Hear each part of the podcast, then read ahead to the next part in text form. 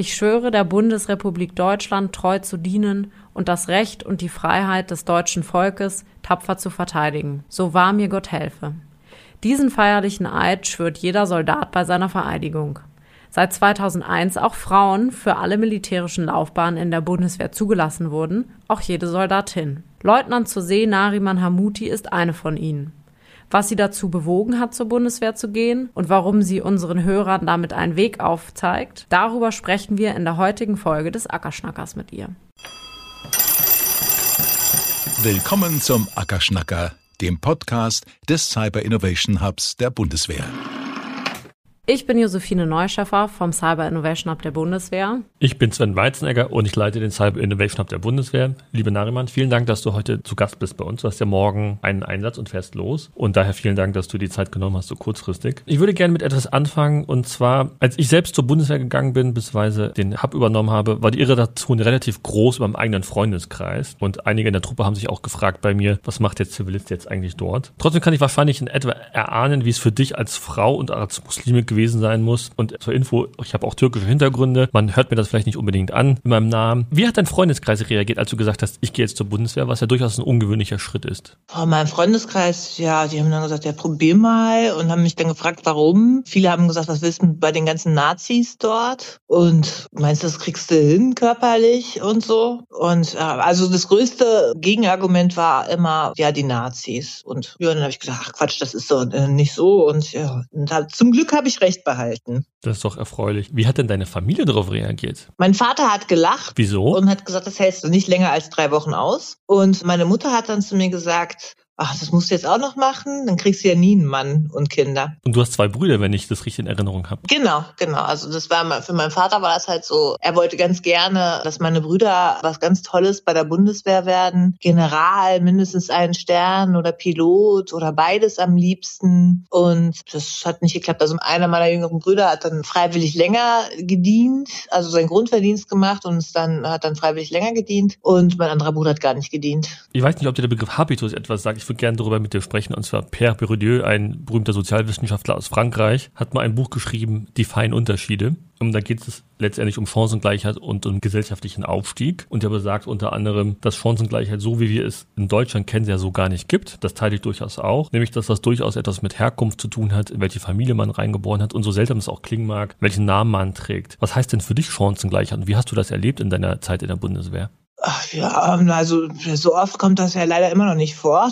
Aber ja, also als ich bei der Bundeswehr angefangen habe, hatte ich ja eh erstmal so einen kleinen Kulturschock, so wie jeder in der Grundausbildung, erste Woche. Und erstmal hat man so, äh, findet man das lustig und muss drüber lachen und so weiter, wenn man so angeschrien wird. Und ist auch so, ich finde das immer witzig, wenn so kleine Männer mich anschreien, muss ich mal ein bisschen lachen. Da hat sich angefühlt wie, wie in so einem Film. Als ich dann meine Uniform angezogen habe und das erste Mal rausging, also wo es dann wirklich losging. Und wenn dann einer von uns nicht mehr konnte, dann wurde der einfach getragen. Also ich habe dann in der ersten Woche Grundausbildung dann mitbekommen, dass es gar nicht mehr zählt, wie ich heiße, woher meine Eltern stammen, äh, welche Religion ich habe. Das einzige Problem, was ich halt hatte, war mit dem Essen. Und also da war ich Deutsche und war die Rekrutin eben in dem Moment und wurde gleich akzeptiert. Also ich gehörte sofort dazu. Sofort. Also ohne irgendwelche Diskussionen oder die ätzende Frage, die ich am allermeisten hasse, woher kommst du? Und dieses bohrende Nachfragen danach. Das kam nicht. Das war einfach alles klar, kommst aus Hannover. Ja, ich bin ein bisschen weiter weg, aber das war gleich so. Ich gehörte dazu. Das Einzige, womit ich halt echt oft ein Problem habe, ist, dass ich eine Frau bin. Auch nach 16 Jahren im Dienst in der Truppe ist es halt immer noch so, dass ich da öfter mal irgendwo noch miteinander gerate, weil ich eine Frau bin. Und wie ist das gesellschaftlich akzeptiert, dass du bei der Bundeswehr bist? Nimmst du das wahr, dass, dass man dich anders wahrnimmt? Doch, also man nimmt mich schon anders wahr, weil ich halt eine Frau bin und dunkle Haare habe und ähm, nicht dem Stereotypen entspreche. Das ist dann äh, das oft mal so die Frage, wenn du jetzt auf so einer Party bist oder wenn ich in Uniform unterwegs bin, dann sind sie dann alle mal ganz geschockiert und fragen mich dann, ob ich denn überhaupt richtige Deutsche bin. Ich sehe doch gar nicht so aus. Und was sagst du dann auf einer Party, wenn du sagst, ich bin Offizierin bei der Bundeswehr? Wie reagieren die? So in der Küche, wenn wenn man so drüber spricht, was man macht?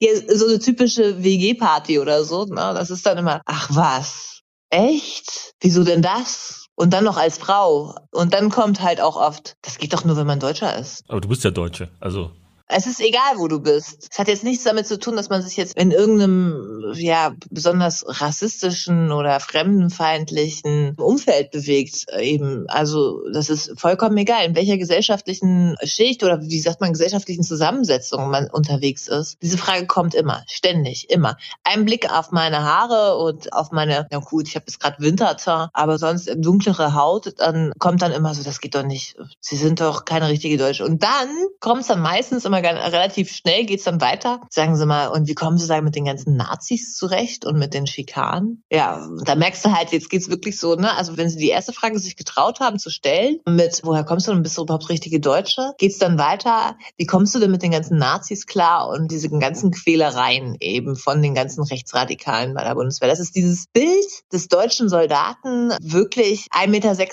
groß, kurzgeschorene blonde Haare, sieht aus wie ein Schrank und ist ein Sex-Nazi, sage ich ja immer dazu. Also entweder sexistisch oder rechtsradikal. Am besten ist es in den Klischees ja immer, passt halt alles in eine Schublade und dann sind wir alle gleich beides. Also ich kann bestätigen, bei uns im Cyber Invasion Hub haben die Leute auch Sneaker an mhm. und bunte T-Shirts, da ist das ein bisschen anders zum Glück. Was ich ganz schön fand, was du gerade gesagt hast, in der Bundeswehr ist Herkunft anscheinend total egal, wenn ich das ja. mal so als Zitat nehmen kann. Da ist das anscheinend mit der Chancengleichheit und dem Aufstieg doch ein bisschen was anderes. Da geht es wohl eher um das Können. Genau. Ja, oder um nochmal zurückzukommen auf das Thema Frau sein. In der Bundeswehr ist man ja als Frau immer noch in der Minderheit. Also der Frauenanteil liegt ja heute bei etwa 12,5 Prozent, habe ich nochmal nachgeschaut. 15 Prozent sind angestrebt. Du hast ja schon ein bisschen darüber erzählt. Wie ist das denn für dich als Frau in der Bundeswehr? Also ich habe mich dran gewöhnt. Das hört sich auch blöd an, aber ich habe mich dran gewöhnt. Ich bin jetzt auch aber bei mir in meiner Dienststelle die einzige weibliche Stabsabteilungsleiterin. Ich hoffe, das ändert sich. Das kommt immer drauf an, wo man gerade ist. Ne? Als ich bei den Marinefliegern in äh, Nordholz war, waren da sehr, sehr viele Frauen.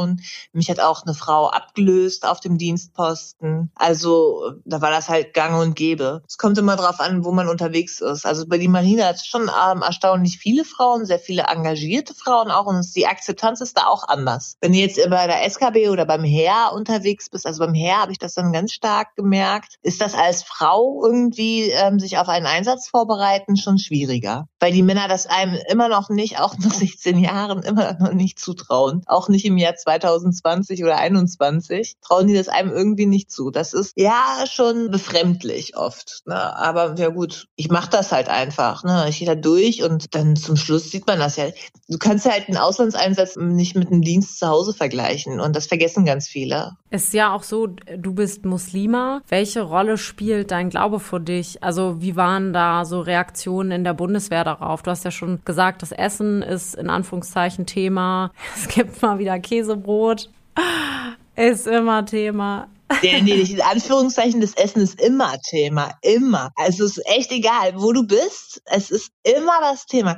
Das ist für voll viele, ich habe das Gefühl, für 80 Prozent der Menschheit ist es äh, hier in Deutschland, ist es echt ein Problem, wenn man kein Schweinefleisch isst. Ich bin jetzt auch nicht unbedingt so richtig fromm und achte dann unbedingt drauf, immer, dass es halal ist und so weiter. Also ich gucke schon eben, ich äh, bevorzuge halal essen auf jeden Fall. Aber ja gut, ne, es, es funktioniert halt nicht immer. Ne? Und das ist für voll viele, die, also keine Ahnung, wie sie essen kein Schweinefleisch. Oh Gott, wir haben gar nichts anderes hier. Also, dass es Fisch gibt, dass es Rind gibt, dass es Huhn gibt, Pute, sonst das, das verstehe ich nicht. Ich habe es auch einmal im Einsatz gehabt, in meinem ersten Afghanistan-Einsatz, habe ich viereinhalb Monate nur Pute gekriegt. Jedes Mal war das der Ersatz. Viereinhalb Monate habe ich oder fünf Monate habe ich nur Pute gegessen. Ich esse es nicht mehr. Also das ist für viele ein Problem das mit dem Essen. Religion hat, also wie gesagt, ich bin nicht unbedingt die allerfrommste, das definitiv nicht, aber Religion hat für mich schon einen großen Stellenwert. Gerade jetzt, bis vor zwei Wochen, eine mega Abschiedsmarathon gehabt, um mich von allen zu verabschieden. Und das war schon schwierig eben. Und du weißt halt nicht, siehst du diese Person wieder, umarmst sie und weißt nicht, ob man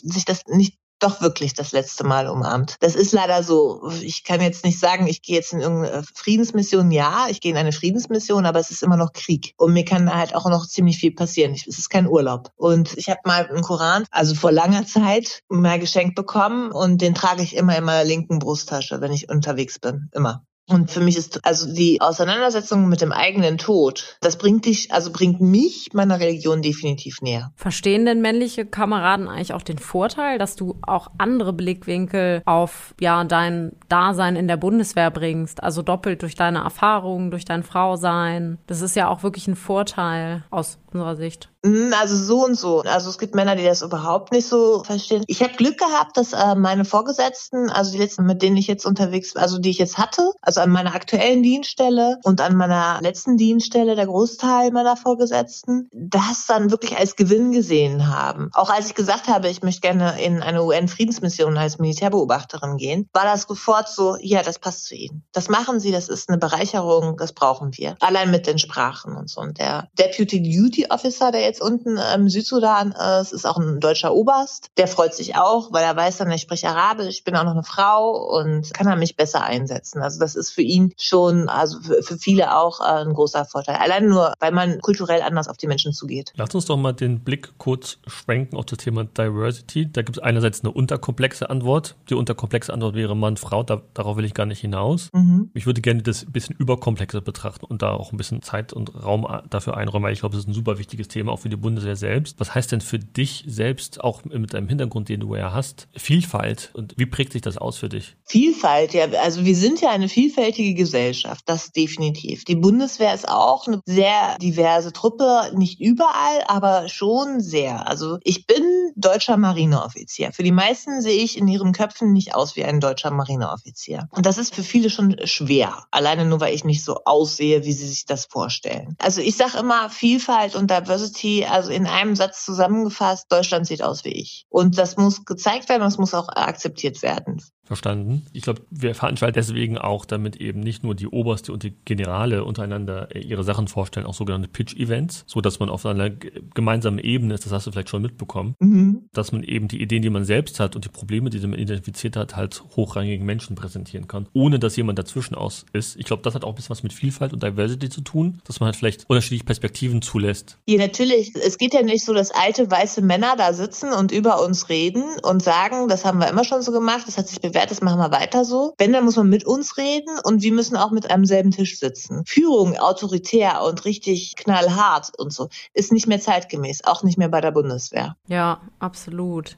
Du bist ja auch so ein bisschen ähnlich wie wir, was Sven auch schon angedeutet hat. Also wir meinen den Cyber Innovation Hub, auch so eine Botschafterin zwischen verschiedenen Welten. Also wenn wir zum Beispiel die Bundeswehr mit der Startup-Szene zusammenbringen, kann es ja auch mal häufig vorkommen, dass wir übersetzen müssen. Also Beispiel, ein Entrepreneur trifft auf einen General und der duzt den dann einfach erstmal. Da rutscht einem dann schon mal das Herz in die Hose. Aber zum Glück sind eigentlich die meisten der KollegInnen in Uniform wirklich so cool, dass sie das auch einfach annehmen. Hast du da vielleicht auch Anekdoten zu diesem Thema? Also so Welten verbinden, positive Erfahrungen? Ach ja, also wir haben vor, Deutscher Soldat hat vor zwei Jahren, drei Jahren, ich kann es nicht mehr, also Corona macht ja ein das Zeitgefühl immer kaputt. Ich glaube, das war jetzt 2018. 2019? Ach, ich kann, ich krieg's nicht mehr zusammen. 2019 war das. Es gibt eine Konferenz, womit sich Deutschland und die Amerikaner dann immer abwechseln. Diversity and Inclusion in Armed Forces. Und die letzte war unter dem Titel Mission Critical. Und das ist mal interessant, wenn man 138 Vertreter verschiedener Streitkräfte in Berlin dann zusammenbekommt, in, für drei Tage, mit denen diese Konferenz macht und dann sich dann anschaut, wie die anderen Streitkräfte ticken und wie was wie angefasst wird und wie die Probleme dort sind. Ein beispielhaftes Diversity Management für mich ist definitiv Kanada. Die sind so klasse in vielerlei Hinsicht, was sie machen. Die Bundeswehr hängt in ganz vielen äh, Dingen immer noch sehr stark hinterher. Also sind wir so stabil, also so flexibel wie ein Stück Eisen. Das war schon super, wie wir dann zusammen Ziele erarbeitet haben und wie viele Ziele da dann auch umgesetzt wurden und äh, dass sich das dann auch die Generalität und Admiralität dann auch angehört hat und die Politik sich dann angehört hat. Ansonsten kenne ich das nur aus den Einsätzen, wie wir zusammengearbeitet haben, verschiedene Nationen, also Afghanistan mit Amerikanern, Italienern, Türken, Franzosen, Briten, wie wir miteinander gearbeitet haben. Und das ist schon erstaunlich, wie gut das funktioniert. Auch die Niederländer zum Beispiel, die arbeiten sehr, sehr eng mit den Deutschen zusammen. Das war schon beispielhaft, wie diese internationale Zusammenarbeit funktioniert hat. Und wir haben ja alle dasselbe Ziel. Und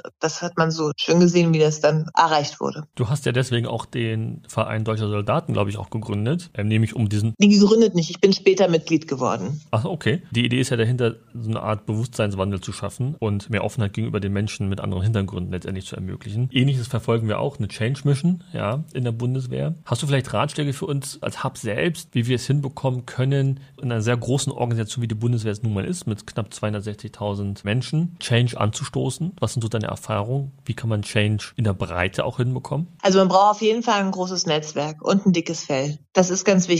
Also man braucht ein dickes Fell, weil ziemlich viel immer sofort abgelehnt wird. Darum musste man sich bemühen. Wenn man dieses dicke Fell dann hat, ist der Rest eigentlich relativ einfach eben. Also es ist so, wie viele Steine einem im Weg gelegt werden, nur weil man was erreichen möchte und weil man was Gutes auch nach vorne bringen will eben. Also was zu verändern ins Positive ist ja immer gut. Es ist halt nur dieses eingefahrene Denken, was viele haben und dass äh, sie das dann nicht anfassen wollen, weil es ihnen zu kompliziert ist und für sie dann selbst zu abstrakt ist. Das sieht man an vielen verschiedenen Stellen. Also sogar, sogar Oberstleutnant Bifang ist noch für viel zu viele Menschen abstrakt, obwohl Transfrauen ganz normal sind in der Gesellschaft im Jahr 2021. Ja, ein großes Netzwerk und ein dickes Fell und dann wirklich immer wieder von vorne anfangen. Und das ist dann auch, um das zu verbreiten, ja, jetzt bin ich schon viel zu einsatzlastig. Ja, also da braucht man wirklich ein gutes Netzwerk und ein dickes Fell. Mehr kann ich nicht sagen. Man muss es halt verbreiten. Social Media bringt ja übrigens halt immer dazu. Ne? Und man darf sich nicht einschüchtern lassen von anderen, die dann sagen, kannst du nicht machen, du redest negativ über den Dienstherren und so weiter. Wir sind ja alle, auch wenn ihr jetzt zivil seid, ne, aber wir haben ja alle eine freie Meinung und das können wir ja machen. Wenn das andere können, können wir das erst recht. Ich glaube, Diskurs ist halt wichtig untereinander und zwar einen respektvollen. Ja. Und ich glaube auch, das habe ich auch gelernt in den letzten Jahren, wenn man Innovation oder Dinge vorantreibt, dann offenbart es ja durchaus auch die Fehler der anderen in, aus der Vergangenheit. Das ist vielleicht, wieso die viele Leute so ein bisschen Angst haben davor. Genau. Ich möchte nochmal zurückkommen auf deine Motivation zu sagen, ich diene Deutschland und bin stolz darauf. Also in der Startup-Szene betreiben viele Selbstausbeutung mit dem Ziel eines größeren Purpose. Was ist denn dein Purpose? Also was ist deine Motivation? Was treibt dich an? Wofür brennst du?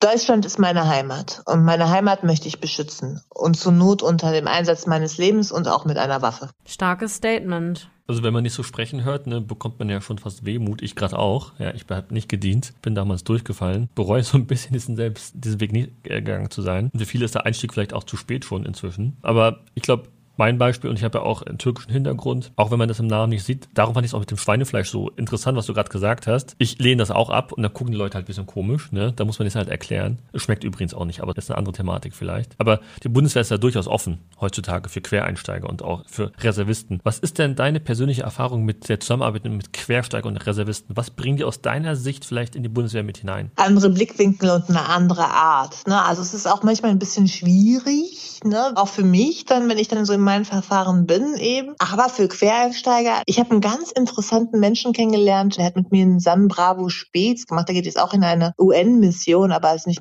nicht als Militärbeobachter. Und der war lange Soldat, der war auch äh, bei der Marine, ist dann raus, hat Orientalistik studiert, im Iran auch, ganz interessant, was er dort alles gemacht hat und kam dann wieder zurück als Quereinsteiger dann für einen höheren Dienst und ist jetzt Hauptmann des Heeres, hat so ein schwarzes Barett und findet das irgendwie selber komisch. Aber das bringt sehr viel Positives. Also dieses Fachverständnis diese Fachkenntnisse aus einem anderen Blickwinkel, wie man das betrachtet, wie man was bearbeitet und auch mit dem Verständnis einfach da reinzugehen, das ist schon äh, ein richtiger Gewinn für die Bundeswehr, definitiv. Bei den meisten Reservisten, die ich so kennenlerne oder kennengelernt habe, kommt immer drauf an. Also es gibt welche, die haben dann halt gedient bis zu ihrer Pension, sind dann ein Jahr nach Hause gegangen und seitdem kommen sie immer wieder und leisten dann ihre Monate Reservedienst ab, weil sie dann denken, sie sind noch zu jung, sie wollen noch weiterarbeiten. Das ist wiederum was anderes, als wenn jetzt jemand jemanden triffst, der Obergefreiter ist, also einfacher Dienst und dann auf einmal steht ein Obergefreiter wie hier im Hoteldienst, da sind auch ganz viele Reservisten dabei, der dann ja um die 50 Jahre alt ist oder älter sogar. Ich hatte heute Morgen, hatte heute Morgen erzählt, 53 Jahre alt ist Obergefreiter und macht hier Hoteldienst, trägt auch eine Uniform und so. Das ist schon äh, befremdlich für mich eben. Also wenn man dann halt, äh, wir gucken ja halt schon wirklich stark auf die Schulter, das ist dann schon befremdlich.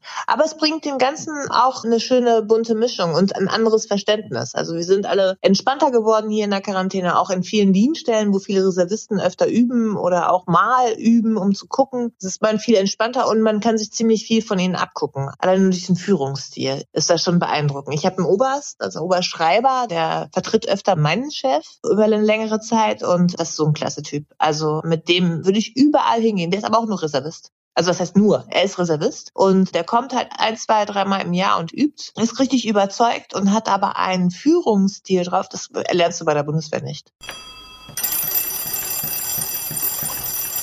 Reservistinnen und Reservisten der Bundeswehr leisten ihren Dienst Seite an Seite mit aktiven Soldatinnen und Soldaten, mit denselben Funktionen und mit denselben hohen Standards. Im Reservedienst tragen sie ihr Wissen und ihr Können aus ihrem zivilen Berufsleben in die Bundeswehr und sorgen so immer wieder für frische Ideen in der Truppe und die Einbettung der Armee in die Gesellschaft. Für den Dienst für Deutschland wird der Reservist von seinem Arbeitgeber freigestellt. Das reguläre Gehalt übernimmt für diese Zeit der Staat, ergänzt um eine attraktive Prämie.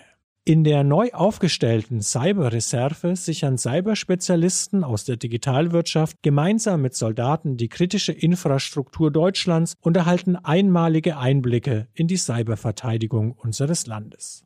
Der Cyber Innovation Hub der Bundeswehr bietet einen Quereinstieg für Digitalexperten und Entrepreneure und verbindet die Streitkräfte mit der Digitalwirtschaft und Startup-Szene. Dann äh, rufe ich jetzt alle Zuhörer auf, die ihren inneren Call of Duty folgen wollen, doch sich gerne bei uns zu melden, denn wir haben auch viele Reservisten bei uns, die auch andere Einblicke mitbringen und auch wieder zurück in die Wirtschaft gehen und der Wirtschaft mitteilen, was für Möglichkeiten es durchaus in der Bundeswehr gibt. Ja, Stichwort Diversität und verschiedene Perspektiven auf ein Thema. Du hast ja selber gerade schon gesagt, du bist ähm, momentan in Quarantäne, aber nicht, weil du selber Corona hast oder hättest oder Kontakt mit jemandem hattest, sondern weil du morgen in den Einsatz fliegst als UN-Militärbeobachter Beobachterin in den Südsudan. Was sind deine Erwartungen an den Einsatz? Ich habe das noch nie gemacht. Deswegen weiß ich nicht, was mich dort erwartet. Und ich habe erstmal nicht wirklich viele Erwartungen. Ich habe mir, ich hab mich schon ein bisschen informiert, habe mit Kameradinnen Kontakt, die auch dort sind und die mir jetzt schon ganz viele Fragen beantwortet haben.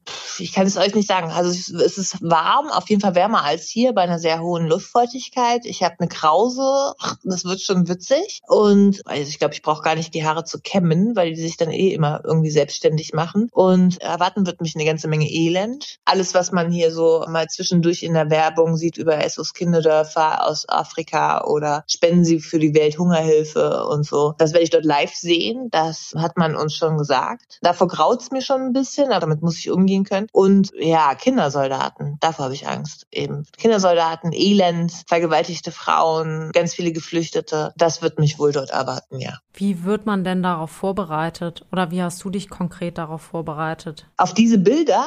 Ja, überhaupt auf den Einsatz. Ach so, ich habe eine UN-Militärbeobachterausbildung gemacht in Hammelburg. Die ging knapp drei Monate. Habe Ende August letzten Jahres angefangen. Ende Oktober war es rum. Die habe ich gemacht. Dann habe ich noch ein Überlebenstraining gemacht. Das nennt sich Siri Level Bravo, wie man sich durchschlägt, wenn man von seinen eigenen Teilen versprengt wird, weil wir ja viel allein unterwegs sein werden dort. Und dann habe ich noch so eine allgemeine Einsatzausbildung gemacht. Und ja, und als ich dann endlich fertig war, von einem Lehrgang zum nächsten, habe ich nochmal eine ja, einsatzlandspezifische Ausbildung gemacht am Einsatzführungskommando. Konnte dort dann das erste Mal mit meinem DDO per Videocall telefonieren. Das war ganz schön. Vielleicht für die Zuhörer, was ist ein DDO? Achso, hatte ich ja vorhin kurz erklärt, das ist ein Deputy Duty Officer. Und ja, und mit dem werde ich, also das hat mich schon mal sehr gefreut. Jetzt packe ich eben also ich versuche gleich nochmal hier diese Kisten ordentlich hinzukriegen, weil ich muss es auch bald mal rausstellen. Und sehe zu, dass ich erstmal den 30-Stunden-Trip, der jetzt auf mich wartet, gut rumkriege. Und dann äh, werde ich, ich denke mal, die nächsten vier bis sechs Wochen ständig geflasht sein mit neuen Eindrücken. Wie lange bist du insgesamt da? Sechs Monate.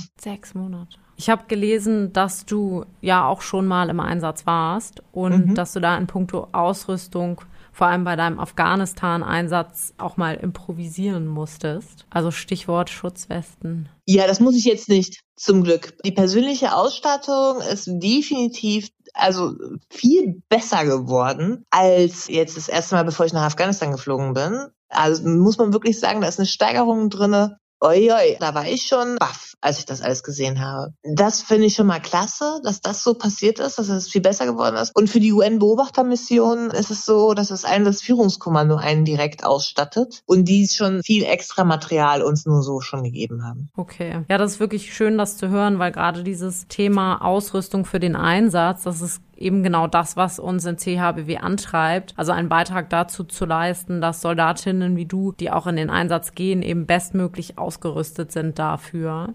Ein Innovationsform, was mir da sofort eingefallen ist bei dem Thema, ist Falke, mobile Lichtteppiche, die wir letztes und dieses Jahr unter anderem mit den Sanitätskräften des Kommando Spezialkräfte Marine getestet haben. Das KSM wird ja weltweit eingesetzt. Häufig agieren sie auch abgeschnitten von eigenen Kräften und in feindlich besetzten Gebieten und häufig gibt es dann auch keine Anbindung ans terrestrische Stromnetz. In Notfällen, zum Beispiel bei der Verwundetenversorgung, tickt dann aber natürlich die Uhr und ausreichend Lichtverhältnisse sind essentiell. Da kommt Falke ins Spiel. Die funktionieren nämlich via Akku unter anderem, sind super leicht, knautsch, roll- und knickfest und passen in die Tasche. Lustigerweise wird das bereits auch bei Außenfilmdrehs eingesetzt. Daher kam uns auch die Idee. Also, ihr seht, es lohnt sich, die Welten zu verbinden. Gut, damit werde ich ja nicht arbeiten, weil ich ja bei der UN jetzt dann ab morgen bin. Sehr gut. Dann in Anbetracht der Zeit, da du morgen in den Einsatz musst, wann musst du aufstehen morgen? Sehr früh nehme ich an.